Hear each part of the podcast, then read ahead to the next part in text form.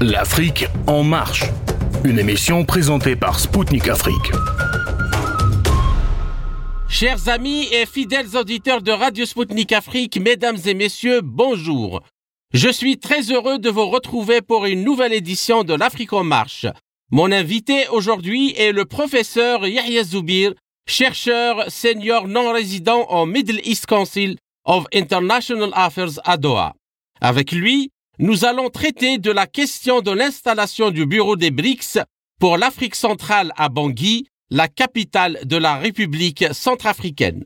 Ainsi, actuellement, la coopération entre les BRICS et l'Afrique s'effectuera-t-elle à l'avantage réciproque de chacun des partenaires ou bien les BRICS adoptent un comportement comme celui des Occidentaux?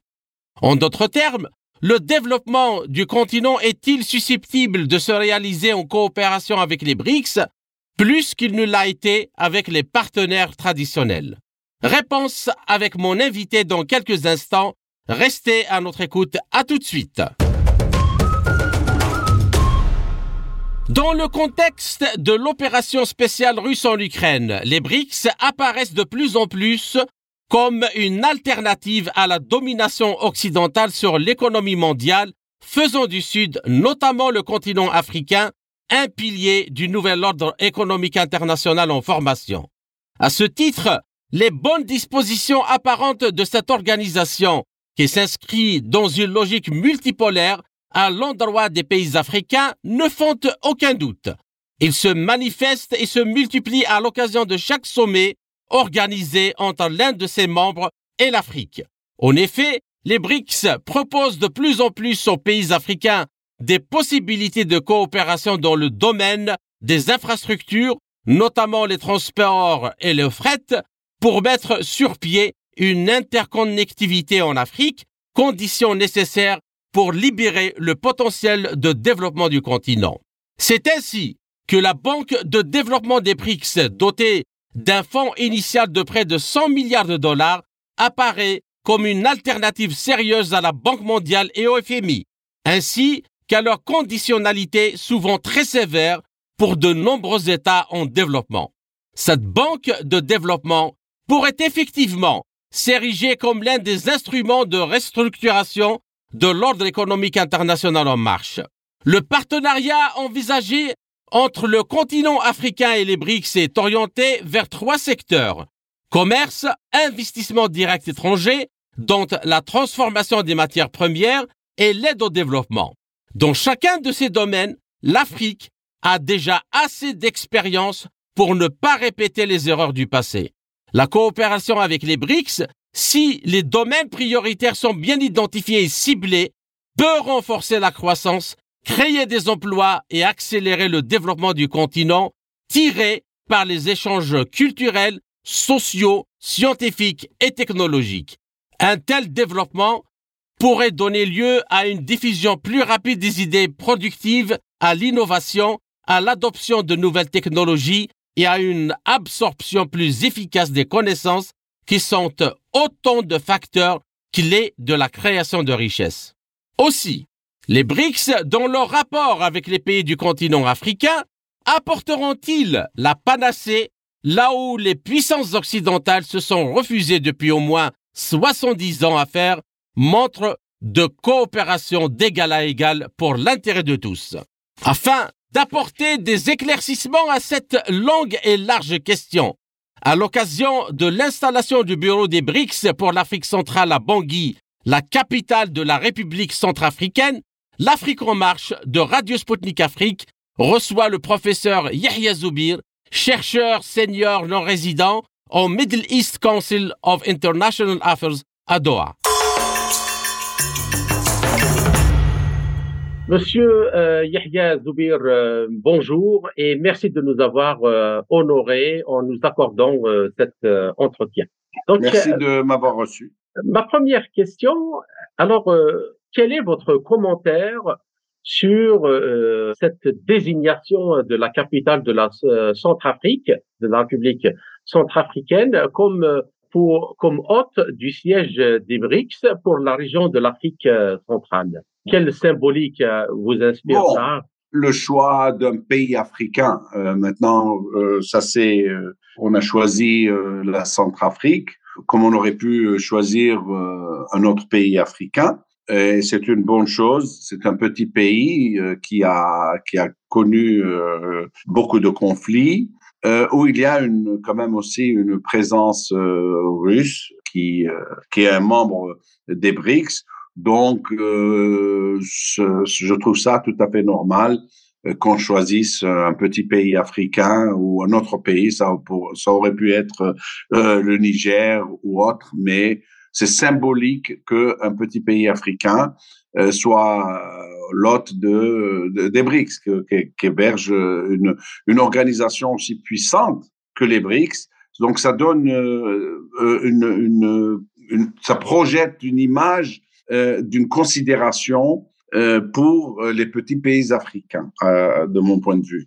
D'accord. Et, et cette justement ce pas de franchi de carrément maintenant de s'afficher ouvertement en créant un bureau, c'est-à-dire que cela certainement sous-entend que il va y avoir une politique derrière ça d'implantation en Afrique. comment vous voyez la chose? Bah, vous, vous, voyez que aussi bien l'Afrique, le monde arabe, euh, des pays latino-américains euh, voient d'un très bon œil la multipolarité qui semble se dessiner euh, à travers euh, le monde. C'est-à-dire que nous passons à un monde différent euh, où euh, on estime que les valeurs des uns et des autres sont respectées, euh, que le modèle euh, libéral qui a prévalu jusqu'à présent, euh, cette hégémonie qui a prévalu jusqu'à présent, n'a plus lieu d'avoir d'exister ou bien de, du moins, de diversifier sur un pied d'égalité. C'est-à-dire que on doit considérer les pays africains comme étant des pays souverains euh, qui ont droit euh, au développement, qui ont droit à des idées différentes,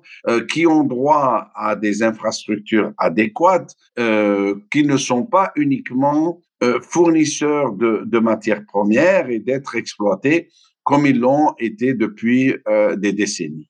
D'accord. Alors maintenant, nous allons aller un peu dans le vif du sujet et essayons de, de faire un peu l'avocat du, de, pour ne pas dire du diable, mais disons, euh, de, de faire monter ce que réellement les pays africains attendent de, la part des BRICS. Donc, le, le, partenariat qui est envisagé euh, actuellement entre le continent africain et les BRICS est orienté généralement sur trois secteurs.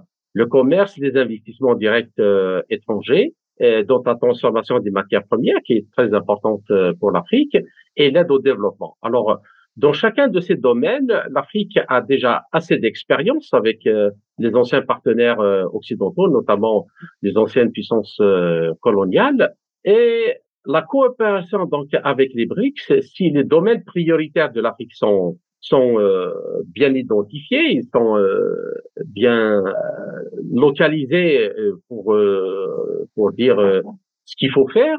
Alors, à votre avis, Actuellement, la coopération entre les BRICS et l'Afrique, le peu déjà qu'il y a, est-ce qu'elle s'effectue à l'avantage réciproque euh, de chacun des partenaires ou bien les BRICS, euh, comme disent euh, certains, notamment la, presse occidentale, je ne sais pas, à juste titre ou, non, sont en train de refaire exactement le même comportement que les Occidentaux ont eu avant? Bon, cette histoire de, de, de nouveau colonialisme, euh, d'autant plus qu'il vient d'anciens colonialistes, nous fait un peu sourire. C'est quelque chose qui se dit depuis que la Chine euh, a vraiment euh, eu une présence conséquente dans le continent africain.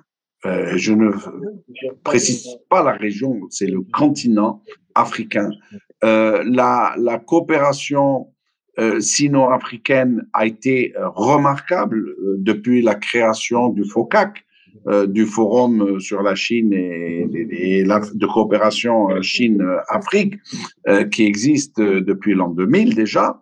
les, les relations bilatérales entre l'Afrique euh, et, et, la Chine sont considérables, considérables. Le commerce entre la Chine et l'Afrique a atteint euh, les 250 milliards euh, de dollars, alors que dans les années 90, il, n'atteignait pas les 10 milliards.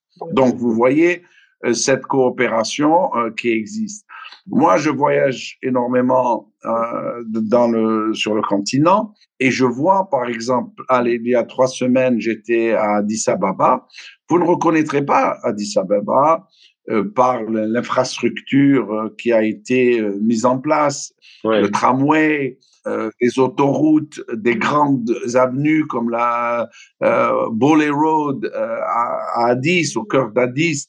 Donc, il y, a, il y a une coopération qui se fait. Euh, on parle souvent, euh, oui, la nouvelle dette, le, le, piège de la dette, de debt trap, etc.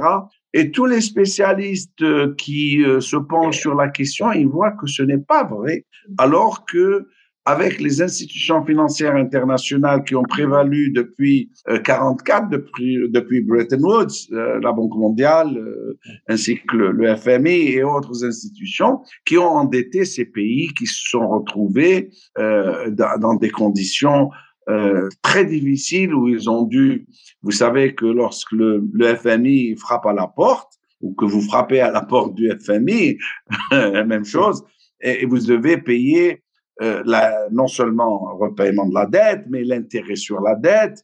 Et, et, et puis l'intérêt sur l'intérêt. Voilà. Et, puis la restructuration de toute l'économie euh, on, les subventions, la suspension des subventions, etc.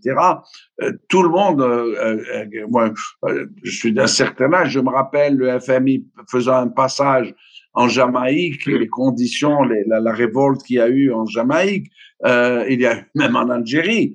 Euh, le problème du remboursement de la dette dans, en, en 1994-95, le rééchelonnement de la dette. Et, et c'est toujours sous des conditions pénibles et ce sont les plus pauvres qui en pâtissent. Et en plus, avec cette libéralisation, on n'a pas vu de développement. Il n'y a pas d'industrialisation. On voit encore une dépendance. Regardez les accords d'association entre entre l'Europe, entre l'Union européenne euh, et, et, les pays euh, d'Afrique du Nord, par exemple, les accords d'association. Euh, et n'ont bénéficié que la partie européenne. Euh, donc justement, euh, justement, Monsieur Zuber, excusez-moi de, de, vous couper la parole. Je vais laisser vous laisser après continuer. Euh, en évoquant les pays euh, de l'Afrique du Nord avec ces accords d'association avec l'Union européenne, alors et c'est évident que ce sont des accords qui ont servi surtout pour pour l'Europe. Je prends l'exemple de l'Algérie. Je vais vous dire pourquoi. Après, euh, l'Algérie, de, depuis le début de l'application de ces accords jusqu'à 2019, avant que Bouteflika ne parte, le gouvernement lui-même a fait état d'échanges commerciaux avec l'Europe, si on peut pas appeler ça échange, de 285 milliards d'euros d'importation algérienne, alors que l'Algérie n'a exporté que 12 milliards en dehors des hydrocarbures, c'est-à-dire en dehors de l'énergie, euh, sous forme brute euh, qui qui euh, ont ne bénéficient en rien à, ce pays. Mais ce que moi ce qui me, ce qui me frappe le plus, c'est que il y a deux semaines avant, le Parlement européen, il, en plus, c'est-à-dire d'avoir organisé ce pillage de, de l'Afrique du Nord, il fait, il vote une résolution pour punir l'Algérie et essayer de revoir les accords d'association euh, parce que elle coopère avec la Russie, parce que euh, elle veut euh, quand même renforcer sa, sa coopération militaire. Et, et cette affaire-là vient après aussi une lettre de certains députés américains qui ont écrit au secrétaire d'État pour punir l'Algérie, voilà, envisager des sanctions. Qu'est-ce que vous en pensez? Ah, merci d'avoir posé cette question parce qu'elle est très importante. Elle a commencé bien sûr aux États-Unis avec les 27 membres du Congrès, dont deux euh, sont connus pour leur lobbying en faveur euh, euh du, Maroc. Hein, il faut dire euh, ce qu'il en est sur la question du Sahara occidental. Donc euh, l'Algérie, elle est toujours considérée comme étant un pays radical et ça ne date pas d'aujourd'hui. Et puis avec euh, on a trouvé euh, cette, cette excuse euh, de, la, euh, de, de, de, de, ce qui se passe euh, en Ukraine, cette guerre entre les États-Unis et la Russie par le, par le truchement de, de l'Ukraine. ça, c'est ce qui fait partie de, la reconfiguration euh, du, du nouvel ordre hein, ou de, l'ordre qui, qui, est en train de, se dessiner. Et donc, on, on, a tapé sur l'Algérie euh, parce que l'Algérie euh, est un pays très proche de la Russie. Euh, ce que, ce que j'oublie de dire, d'ailleurs, j'ai fait euh, une OPED euh, sur cette sur cette question, sur ces 27 qui ont bon 27 et c'est un petit pourcentage entre nous. Euh, le, le, Congrès dans sa dans, dans, sa totalité fait 535 sénateurs et députés, 100 sénateurs et le reste des députés.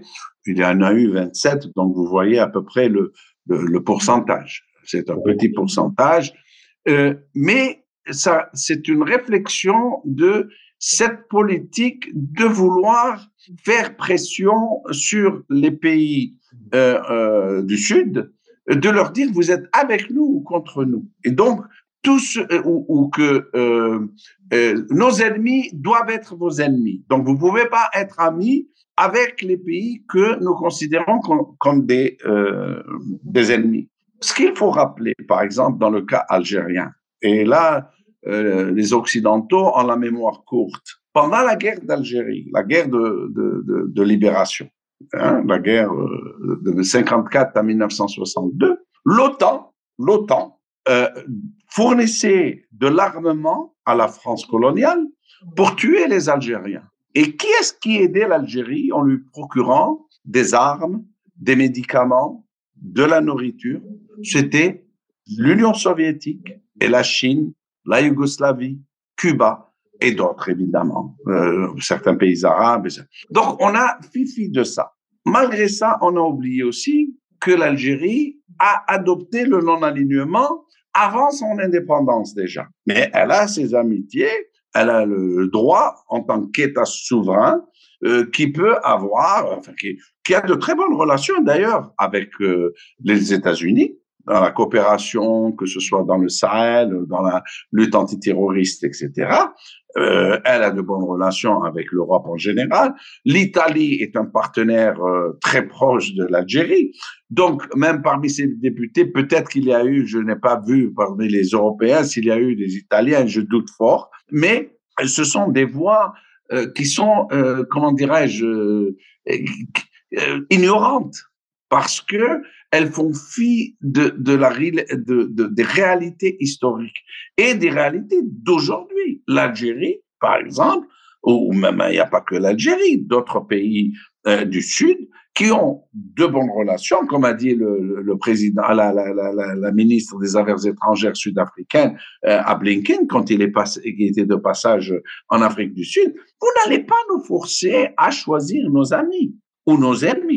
Donc, euh, vous ne pouvez pas, c'est ou imposer. C'est ce monde-là qui est maintenant contesté un peu partout et de voir qu'il y a des forces qui sont capables, euh, qui sont euh, qui attirent des des groupements comme les BRICS par exemple euh, ou le, le, comité de, de Shanghai ou, ou autres, euh, de, de diversifier et de choisir les les les, les pays d'avoir de meilleures relations avec les pays qui vous traitent de façon égale, d'une manière respectueuse, qui ne vous imposent pas leur point de vue, qui ne vous tentent pas de vous imposer leur système, ni leurs valeurs, que beaucoup de pays ne, ne veulent pas adopter. Le monde libéral a de bonnes choses, c'est vrai, mais il y en a d'autres qui ne sont pas acceptables. Regardez le petit, enfin c'est un cas euh, euh, miniature, si vous voulez, le cas du Qatar, bah, pour ses valeurs. Et on a, on a crié euh, haut et fort comment le Qatar m'accepte pas tel et tel. Euh, et le Qatar qui répète, écoutez, nous sommes un pays musulman, c'est notre droit. Vous, vous voulez ne pas respecter la religion, vous ne voulez pas, c'est votre droit. Mais nous avons nos valeurs qui nous sont propres et nous voulons les protéger. Et donc, vous venez dans notre pays, vous assistez à la Coupe du Monde, eh ben, vous vous comportez de la manière, euh, d'une manière respectueuse de nos valeurs, de nos lois. C'est ce qui est, devrait être. Donc, on ne va pas forcer les gens. Et c'est ça. Et, ces Européens qui ont condamné l'Algérie, c'est toujours le même refrain. Soit ils supportent, euh, ils soutiennent des pays, euh, même des pays euh, autoritaires, dictatoriaux, qui vont à l'encontre des valeurs mêmes européennes, parce qu'ils ont des intérêts avec ces pays-là. Mais tout pays euh, qui conteste justement euh, cette tentative de les soumettre, eh bien, c'est le mauvais. Maintenant, il est avec les Russes et les Russes et les Russes. La relation algéro. Quand les, quand les, les relations étaient bonnes entre la Russie et l'Allemagne, personne ne, ne disait, ah, l'Allemagne, ah, pourquoi vous avez de bonnes relations avec la Russie? Donc, on ne peut pas imposer ça. Est-ce que, est-ce que les pays, euh, ces pays-là contentent maintenant d'enfoncer, de critiquer Quand il y a eu euh, euh, une invasion illégale euh, en Irak en 2003, on a on n'a pas dit ah il faut sanctionner les États-Unis ou il faut parce que bon bien sûr pour des raisons que vous comprenez de faiblesse. On ne peut pas dire à Tony Blair il faut Tony Blair il faut qu'il se fasse passer à, la cour internationale hein, la, cour criminelle. Donc tribunal au TPI au tribunal pénal international. Vous comprenez? Donc, ce sont des voies. Donc, si les Occidentaux euh, sont, enfin, ont décidé de, d'imposer des sanctions, de, ça ne regarde pas les pays euh, du Sud et d'autres pays. Mais Même en Europe, vous voyez la, Hongrie. Sur ce point-là, sur ce point-là, Monsieur Zoubir, sur ce point-là, euh, ça fait hier donc, les, sanctions encore, il y a une nouvelle salve de sanctions à l'encontre euh, de la Russie. Et cette fois-ci, c'est une, une, décision euh, absolument inouïe et qui est celle de plafonner le prix du pétrole russe euh, selon le selon les besoins européens ou occidentaux. Alors euh, cette nouvelle salve, moi, ce qui ce qui m'importe donc pour revenir à notre sujet euh, par rapport à l'Afrique et les BRICS, donc du fait qu'ils ils, osent ce genre de choses, donc à votre avis, est-ce que est-ce qu'il y a des risques pour la diversification économique et la soutenabilité de la dette des pays africains dans, ce cas-là. Et comment peut-on contenir ces risques et quels sont les défis que l'Afrique devrait surmonter par rapport à ça? Donc, en s'attaquant à des pays solides comme la Russie ou la Chine, euh, j'imagine que pour les Africains, ils s'en sont piqués. Hein. Absolument. Euh, mais, le problème est que on tente d'affaiblir la Russie et la Chine mais je pense que ça va être sans issue. Euh, L'Occident, bien au contraire, ce que, ce que ces pays sont en train de faire, c'est de montrer de plus en plus que d'un côté, ils prennent le droit international, la légalité internationale, ils agissent de manière contraire à, à, à à ses droits, à ses, comment on, saisit 200 milliards ou 300 milliards de dollars. Et d'ailleurs, j'ai appris aujourd'hui qu'ils savent plus où ils sont. Ces 200 milliards russes, on ne sait pas où ils sont. C'est du, brigantisme, c'est du gangstérisme. Euh, donc, euh, d'accord, vous pouvez faire peur aux, petits pays, à l'Afrique, euh, euh, la République centrafricaine, au Mali ou autre, mais on a, éventuellement, ils vont essayer de faire, vous savez, euh, on va essayer de faire comme pendant la, guerre froide. Tu viens avec nous, tu viens contre nous. On va. Mais le problème est que le monde a changé. La Chine d'aujourd'hui n'est pas la Chine des années, euh, même pas des années 70. C'est une, c'est, c'est pas cette Chine.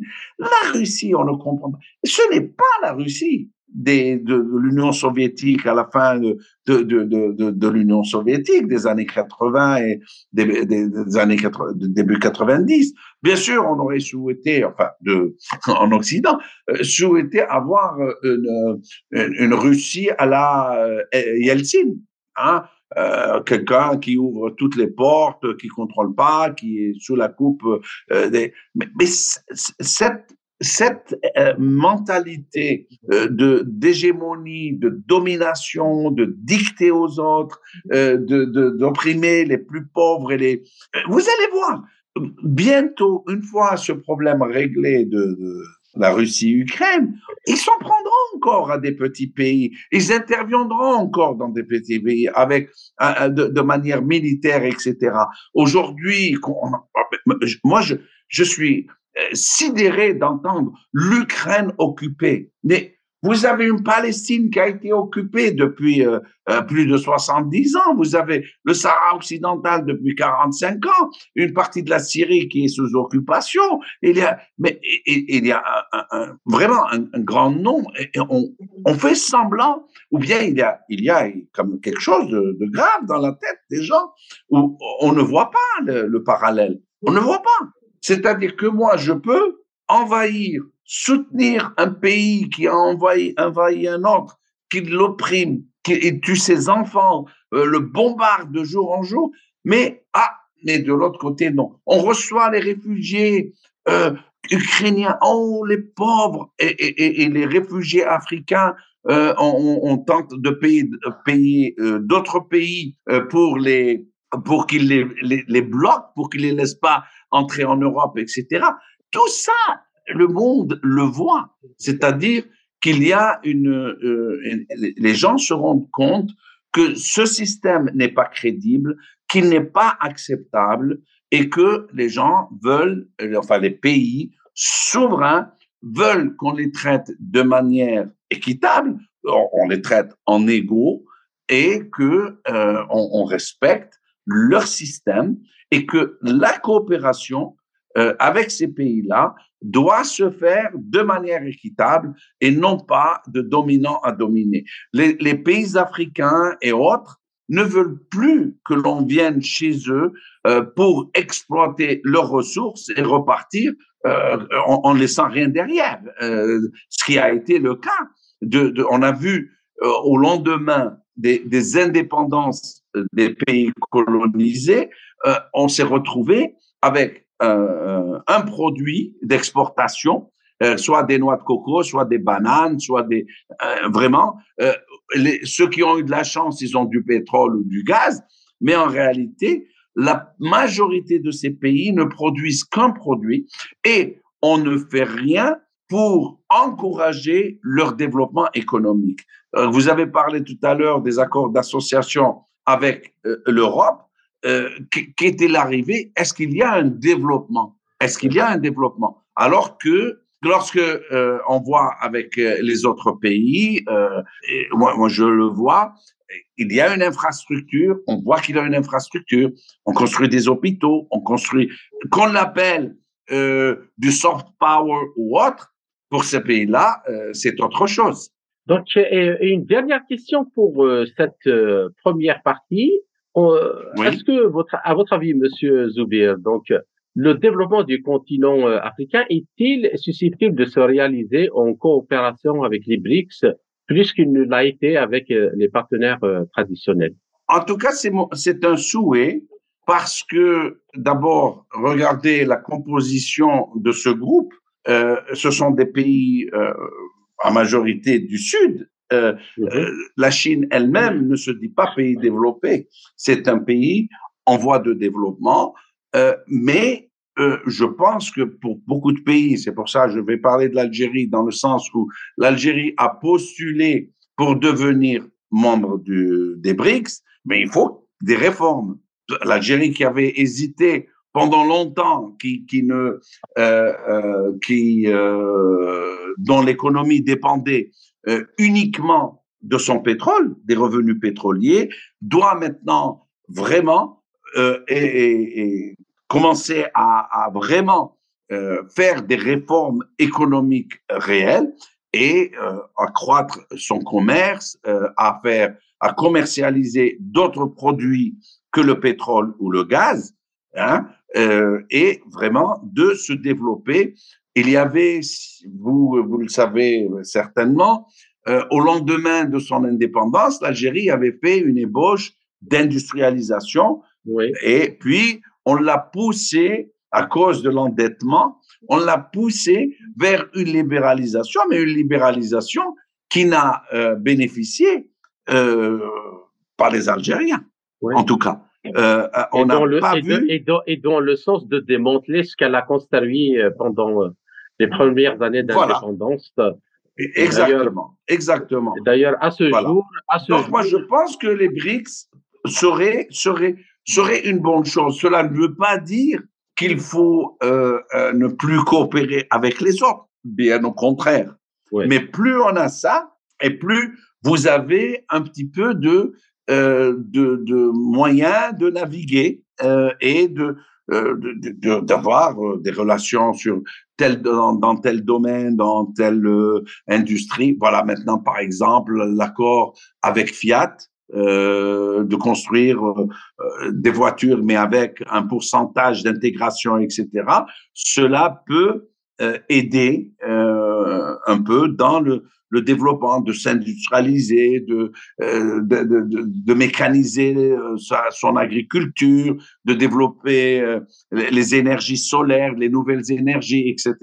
Donc, parce que jusqu'à présent, on n'a pas vu ça. Vous voyagez dans, dans, beaucoup de pays africains, c'est comme si vous voyagiez dans les années 60. Il n'y a pas euh, vraiment, euh, oui, ça bouge, il n'y a rien qui reste figé, mais on n'a pas vu cette coopération. Maintenant, tout le monde parle euh, Japon, Afrique, États-Unis, Afrique, Europe, Afrique, tout le monde s'y met à l'Afrique. Mais réellement, c'est là où on va voir si euh, ce, joindre les BRICS euh, va être quelque chose de différent.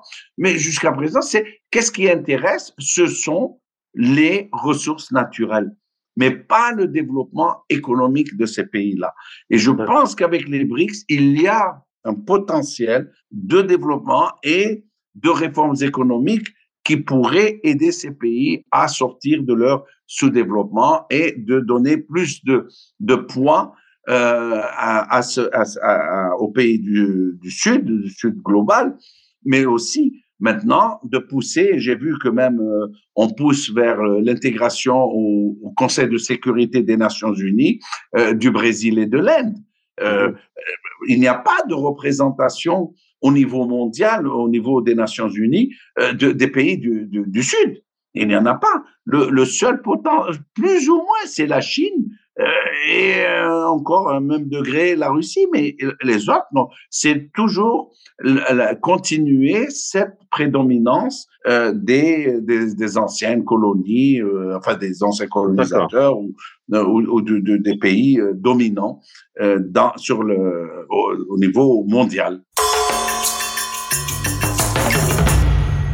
Chers auditeurs, vous êtes toujours sur Radio Sputnik Afrique. Je suis Kamal Louadj, animateur de l'Afrique en marche.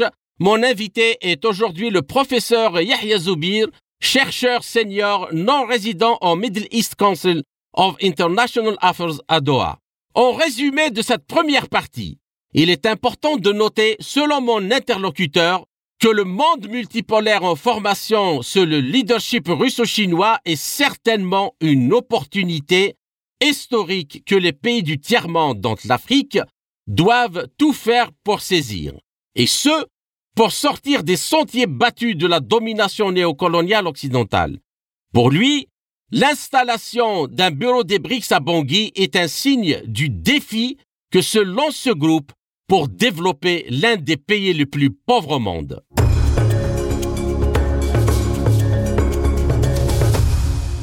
Je suis Kamal Louadj, animateur de l'émission L'Afrique en marche sur Spoutnik Afrique. Bienvenue à ceux qui viennent de rejoindre la seconde partie de notre émission. Les BRICS modifient les rapports des puissances traditionnelles avec l'Afrique, suscitant de nouveaux enjeux et de nouvelles compétitions. En raison d'approches plus pragmatiques, plus pratiques, inconditionnelles de coopération, ils sont en train de bouleverser complètement les paramètres sur lesquels se basent les relations entre l'Occident, en particulier l'Europe et l'Afrique. En effet, la diversification des sources d'investissement permet aux pays africains d'élargir le financement extérieur de leur économie et d'accroître leur pouvoir de négociation vis-à-vis des partenaires traditionnels et des institutions financières internationales. Mon invité est aujourd'hui le professeur Yahya Zoubir, chercheur senior non résident au Middle East Council of International Affairs à Doha. L'Afrique peut-elle désormais envisager un avenir dans lequel la coopération avec l'Occident ne constituera qu'une partie des ressources disponibles pour appuyer ses objectifs de développement? Aussi, l'émergence des BRICS en Afrique consacre-t-elle la fin de l'ère postcoloniale? Moi, je pense que euh, il y a cette possibilité qui se dessine. On, a vu, par exemple, euh, ce qui se passe au Sahel. Mhm. Euh, vous voyez des petits pays, enfin des petits pays sur le plan géopolitique ou politique, euh, tels que, que le Mali ou le Burkina Faso, euh, qui ne veulent plus euh, de cette de cette ancienne comment dirais-je ce qu'on appelait dans le temps la France-Afrique dont on annonce la fin mais qui, qui qui continue qui se maintient euh, malgré tout, que ce soit au niveau euh, du CFA, euh, au niveau de, de, des ressources naturelles, de l'exploitation des ressources naturelles. Vous prenez l'exemple du Niger, par exemple, en ce qui concerne l'uranium. vous savez que la France obtient une bonne partie de son électricité grâce à l'uranium qui est importé à bas prix du Niger alors que le Niger souffre de, misère et, est considéré un des pays les plus pauvres au monde. Donc, euh, euh, si des alternatives euh, s'ouvrent à ces pays-là et, qu'il y ait une véritable prise de conscience que les, élites, certaines élites anciennes qui étaient liées aux anciennes puissances coloniales ne font plus partie du système et qu'il y ait une prise de conscience euh, de jeunes éléments qui émergent dans ces pays-là, oui, on peut, on peut, et, je pense sincèrement que les pays traditionnellement dominants dans, dans, dans ces zones-là vont eux-mêmes essayer de changer pour pouvoir rivaliser avec d'autres euh, on peut parler de la Turquie, on peut parler de l'Inde qui commence à euh, opérer en euh, en Afrique, qui, qui, qui, font du commerce avec l'Afrique, qui font qui ont des relations non seulement bilatérales mais qui développent en même temps des des relations trilatérales et multilatérales. Donc, je pense que nous, nous vivons vraiment une période où existe une lutte euh, acharné pour ce changement euh, de, de, de, l'ordre international. C'est-à-dire que l'ancien ne, ne, ne, peut plus euh, euh ne peut plus survivre. Euh, on, on, il y a une tendance à ne plus accepter euh, ce mode de gouvernance internationale. C'est pour ça que on, on va non seulement que ce soit les BRICS euh, et les institutions internationales euh, traditionnelles, euh, ou que ce soit au niveau des Nations Unies, il y a euh, un appel au changement de tout, tout cela.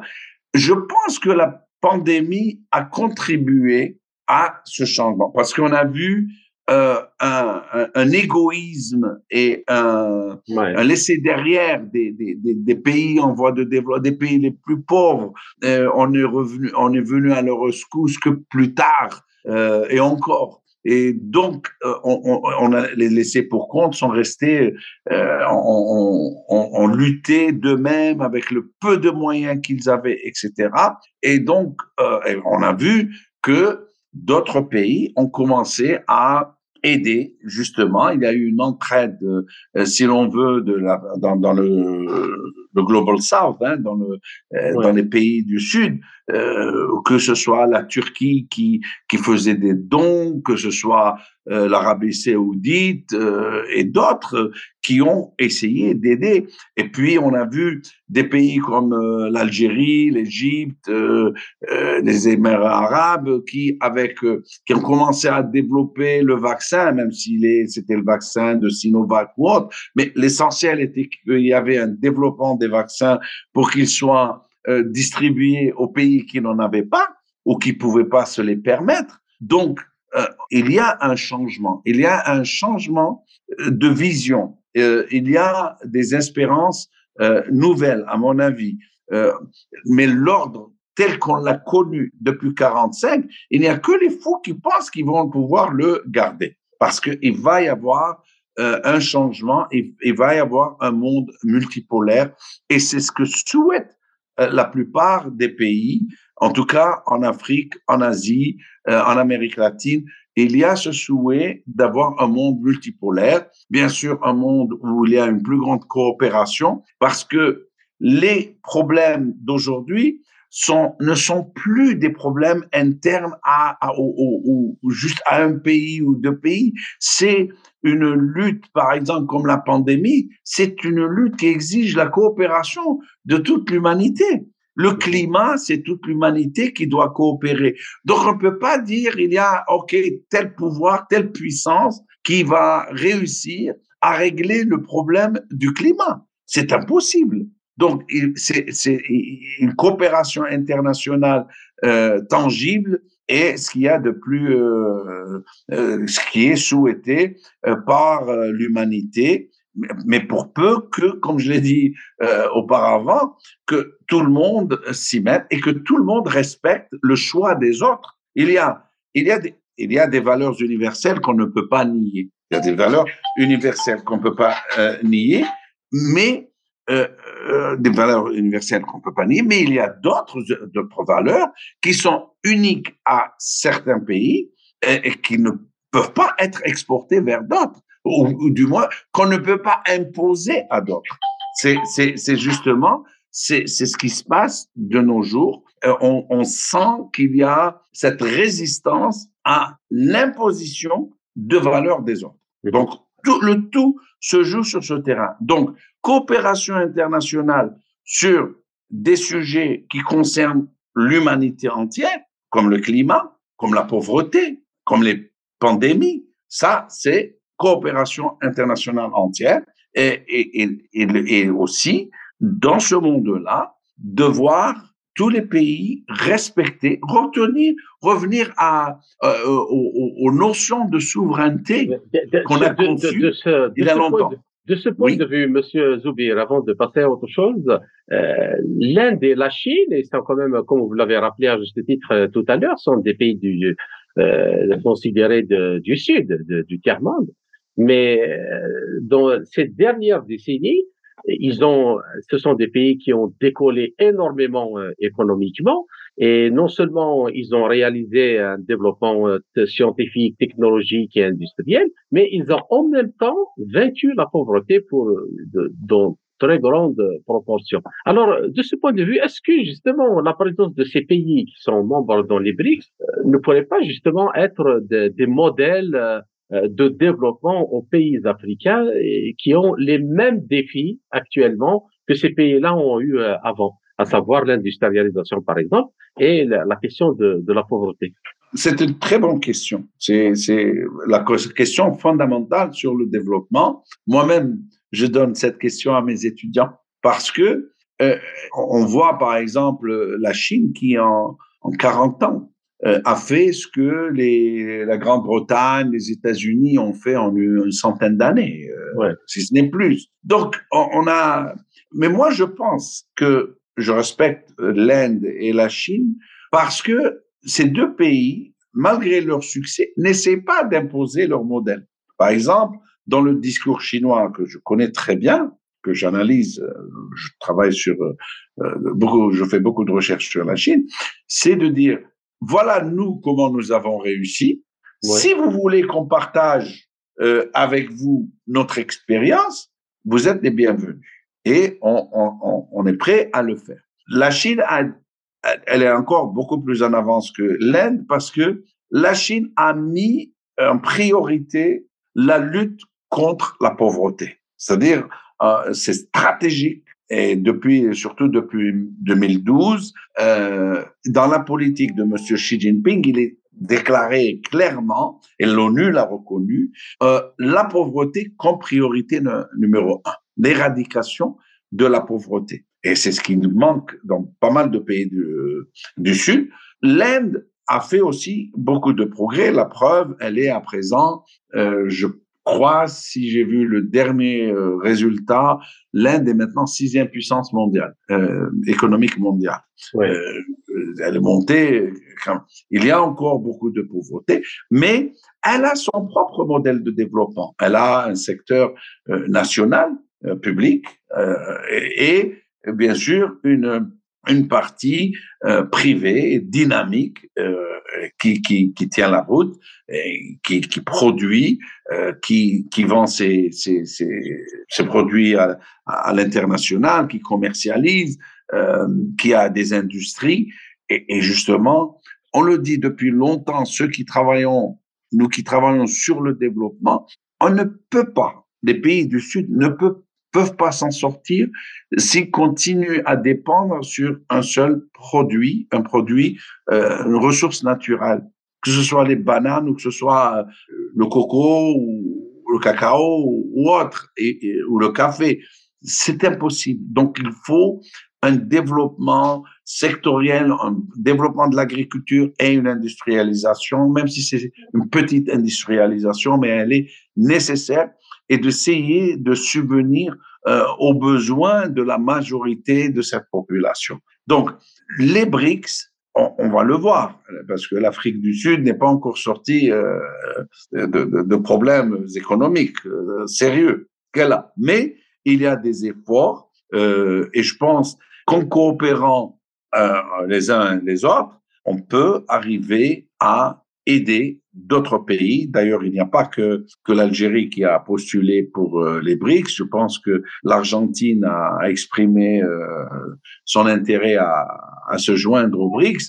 Donc, plus il y a de pays qui se joignent, plus il y a euh, de, de, partage de connaissances, parce qu'aujourd'hui, c'est la connaissance, c'est les, sciences, c'est l'intelligence artificielle, etc.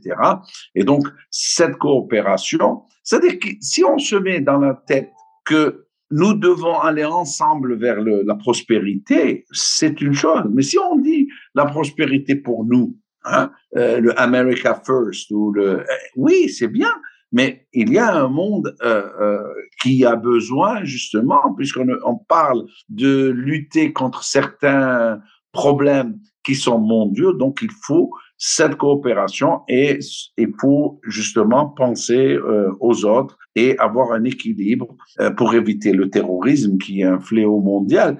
Et le terrorisme n'est pas un phénomène qui, euh, du jour au lendemain, des personnes se soulèvent pour commettre des crimes ou autres. Il y a, il y a des conditions socio-économiques. Je, on n'essaie pas de justifier le terrorisme, mais on peut comprendre ce qui peut provoquer justement ce, terrorisme ou, ce recours à la violence qu'on voit euh, se développer dans euh, plusieurs pays.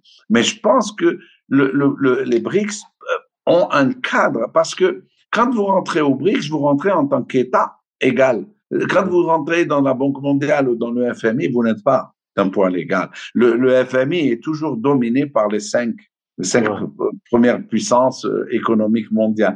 Donc, euh, ce n'est pas la même chose. Ce n'est pas la même chose.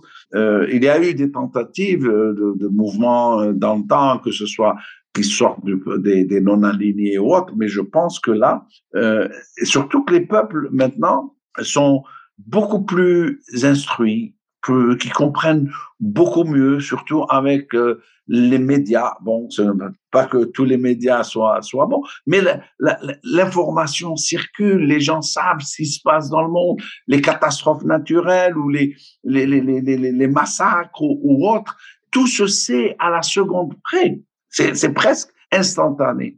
Donc, euh, moi, je pense que toute alternative euh, ou bien toute toute nouvelle euh, organisation, euh, toutes nouvelles initiatives euh, qui euh, ont pour objectif de lutter contre la, la pauvreté ou le, le crime international ou, ou, ou ce, ce, nombre de, de réfugiés. On a vu ce qui s'est passé à Tanger, c'est abominable.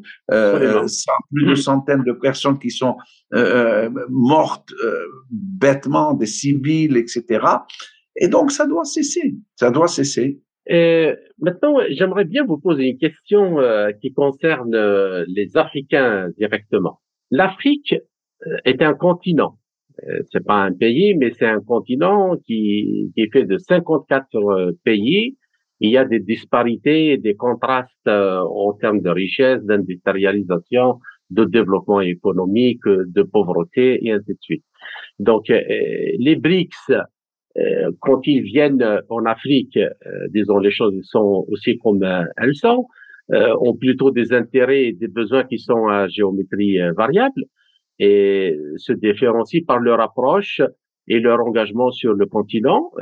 on peut citer à titre d'exemple la Russie qui dispose de ressources naturelles immenses, comme le sont beaucoup d'économies africaines, n'éprouve pas le même intérêt que Or, pour l'Afrique, que ces matières premières euh, ne le sont pour la Chine et l'Inde. Mm-hmm. Bien. Alors maintenant, la question, comment faire euh, pour que cette arrivée des BRICS, cette émergence des BRICS euh, en Afrique ne génère pas de nouvelles formes de dépendance à l'image du schéma traditionnel centre-périphérie que l'Afrique a connu avec les anciennes puissances coloniales ou les Occidentaux en général. Et euh, est-ce que vous ne pensez pas que le risque majeur, justement, serait peut-être de voir une partie euh, du continent s'enliser encore une fois, comme vous l'avez dit tout à l'heure à juste titre, dans une spécialisation à l'exportation euh, des ressources ou des matières premières comme le pétrole ou autre chose, et sans vaincre oui, et sortir de la pauvreté. Moi, je, je sincèrement, les derniers voyages en, à travers l'Afrique, c'est cette prise de conscience où on dit on ne veut pas échanger un colonialisme pour un autre. Donc il y a déjà cette prise de conscience au niveau populaire même. Et je pense que même les membres de, des BRICS sont conscients de ce pourquoi euh, certains pays veulent à présent se joindre aux BRICS. C'est pour se débarrasser d'une dépendance. Donc, ils ne vont pas tenter, euh, je ne vois pas un pays comme l'Inde euh, ou la Chine, même la Chine, avec tout, tout son progrès, etc., tenter d'imposer un modèle colonialiste. C'est, je ne pense pas que ce soit possible. Euh, la, la, preuve, la Chine, à chaque fois, même quand il, il s'agit de de pollution par des groupes, de gros groupes industriels euh, chinois à travers la corruption, etc. La Chine a réagi quand elle a vu que dans ces pays-là, la société civile a, euh, protesté, etc. Donc il y a cette prise de conscience au niveau des pays eux-mêmes, des populations. Je ne parle pas. Les élites, maintenant, les élites, elles sont éjectables. Elles sont éjectables, que ce soit euh, d'une manière démocratique ou bien, comme on l'a vu au Mali, au Burkina Faso. On s'en débat. Il y a un groupe de militaires jeunes, on, les, peut les appeler junta, jeunes ou autre, mais leur discours reflète justement cette nouvelle approche euh, à la gouvernance, de dire ça, ne peut pas durer. On ne peut plus continuer sur le même système. Le système qui a euh, existé depuis 44, oui, il a apporté la prospérité à ceux qui l'ont mis en place. Et encore, parce que quand on voit dans ces pays-là, il y a des, inégalités sociales considérables. Il ne faut pas être, euh, il faut être aveugle pour ne pas voir ce qui se passe dans même, même aux États-Unis. Euh, moi, je, suis rentré de Denver il y a deux jours. Euh, le nombre de, sans-abri, le nombre de sans-domicile est, est, extraordinaire. Ça, c'est qu'une ville et c'est partout dans les autres villes. Donc, euh, ce système n'a pas, n'a pas bénéficié la majorité. Donc, et cette prise de conscience, justement, est de dire, il faut penser à la majorité, que ce soit au niveau politique, que ce soit au niveau économique, que ce soit au niveau culturel, tout ça euh, vient ensemble euh, moi, je, je, suis un peu euh, optimiste de cette euh, volonté ou, ou, de cette, oui, de cette volonté d'avancer vers un ordre multipolaire, mais un monde multipolaire, non pas pour être divisés, mais plutôt pour une coopération internationale. Et, je suis pas un idéaliste, hein, je suis pas du tout, je suis un réaliste. Mais je dis que les problèmes, les problèmes fondamentaux font que il n'y a qu'une coopération internationale sérieuse qui peut nous faire sortir euh, de ce que nous avons vécu jusqu'à présent. D'accord. Une dernière question, Monsieur Zoubir, pour euh, conclure avec cette euh, seconde partie. Et à votre avis, concrètement, donc, quelles sont les politiques de développement que les Africains sont tenus de mettre en place pour que la coopération avec les BRICS soit fondée sur des règles de nature à fournir des avantages mutuels. Euh, c'est personnel. Euh, moi, j'ai toujours été pour euh, une nationalisation des ressources naturelles, ou bien euh, d'avoir euh, un État ou des États, des, gouvernants qui ont l'intérêt national dans l'esprit. Et que les sociétés civiles se mobilisent euh, contre la corruption, qui est un fléau euh, énorme. On ne parle pas suffisamment euh, de ce que la, la, la, la, corruption peut causer comme dommage à, à, certains pays. donc, il faut vraiment avoir des politiques de développement, s'inspirer des membres des BRICS ou autres. Une coopération peut venir de. On a vu euh, la, la, la, Corée du Sud est, est, est un bon exemple euh, d'un pays qui est sorti d'une dictature euh, militaire, etc., mais qui a réussi, à travers une bonne gouvernance et une lutte contre la corruption, à développer des industries précises et de s'orienter vers une industrialisation, vers l'export, d'identifier des secteurs euh, porteurs de, de, de, de, prospérité, etc., d'organiser la société euh, d'une manière, euh, certes, plutôt autoritaire, mais comme, dirait quelqu'un, euh, moi je suis pour le despotisme éclairé, c'est-à-dire de prendre en main une société, mais de la faire avancer comme a fait Lily Winkyu euh, en, à Singapour ou, ou et qui ont, qui, qui veulent vraiment développer leur, leur, leur société euh, en faisant participer en, et en mobilisant euh, la société en général et d'avoir, comme je dis toujours, une vision et une stratégie hein, et des, un leadership euh, qui mérite ce nom, c'est-à-dire de leadership qui conduit un pays vers, vers le progrès. Euh, la manière dont il est fait n'est pas très importante mais moi, je, je, pose comme élément fondamental la bonne gouvernance. D'accord. Ben, je vous remercie, Monsieur Yahya Zoubir, pour cet entretien passionnant et riche en informations. J'espère euh, vous retrouver dans une autre occasion. Au revoir. Merci beaucoup. Merci beaucoup. Je vous remercie. C'était Yahya Zoubir, chercheur senior, non résident au Middle East Council of International Affairs à Doha. Vous êtes toujours sur les ondes de Radio Sputnik Afrique.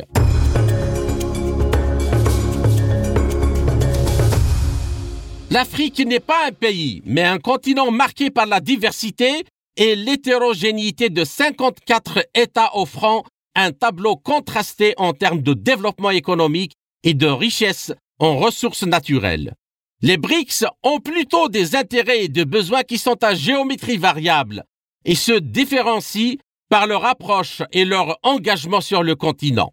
À titre d'exemple, la Russie, qui dispose de ressources naturelles immenses, comme le sont beaucoup d'économies africaines, n'éprouve pas le même intérêt pour l'Afrique et ses matières premières que la Chine et l'Inde.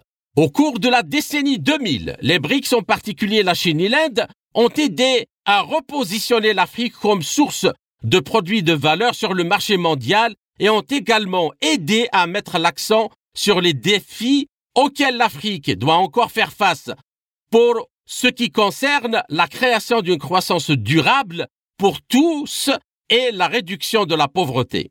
Le modèle de développement des BRICS peut effectivement devenir une réponse aux enjeux majeurs auxquels sont confrontés les pays africains en montrant à ces derniers qu'un progrès rapide est possible non seulement en matière de croissance économique, mais aussi de lutte contre la pauvreté. Cependant, cette émergence ne doit pas générer de nouvelles formes de dépendance à l'image du schéma traditionnel centre-périphérie sans que l'Afrique n'y ait grand-chose à gagner. Le risque majeur serait effectivement de voir une partie du continent s'enliser encore une fois dans la spécialisation à l'exportation des ressources pétrolières et minières sans pour autant sortir de la pauvreté. Aussi, les Africains sont tenus de mettre en place des politiques de développement pour que la coopération avec les BRICS soit fondée sur des règles claires de nature à fournir des avantages mutuels. C'était Kamal Louadj. Merci de nous avoir suivis. Je vous donne rendez-vous pour une prochaine émission très bientôt. Chers amis, au revoir. L'Afrique en marche. Une émission présentée par Spoutnik Afrique.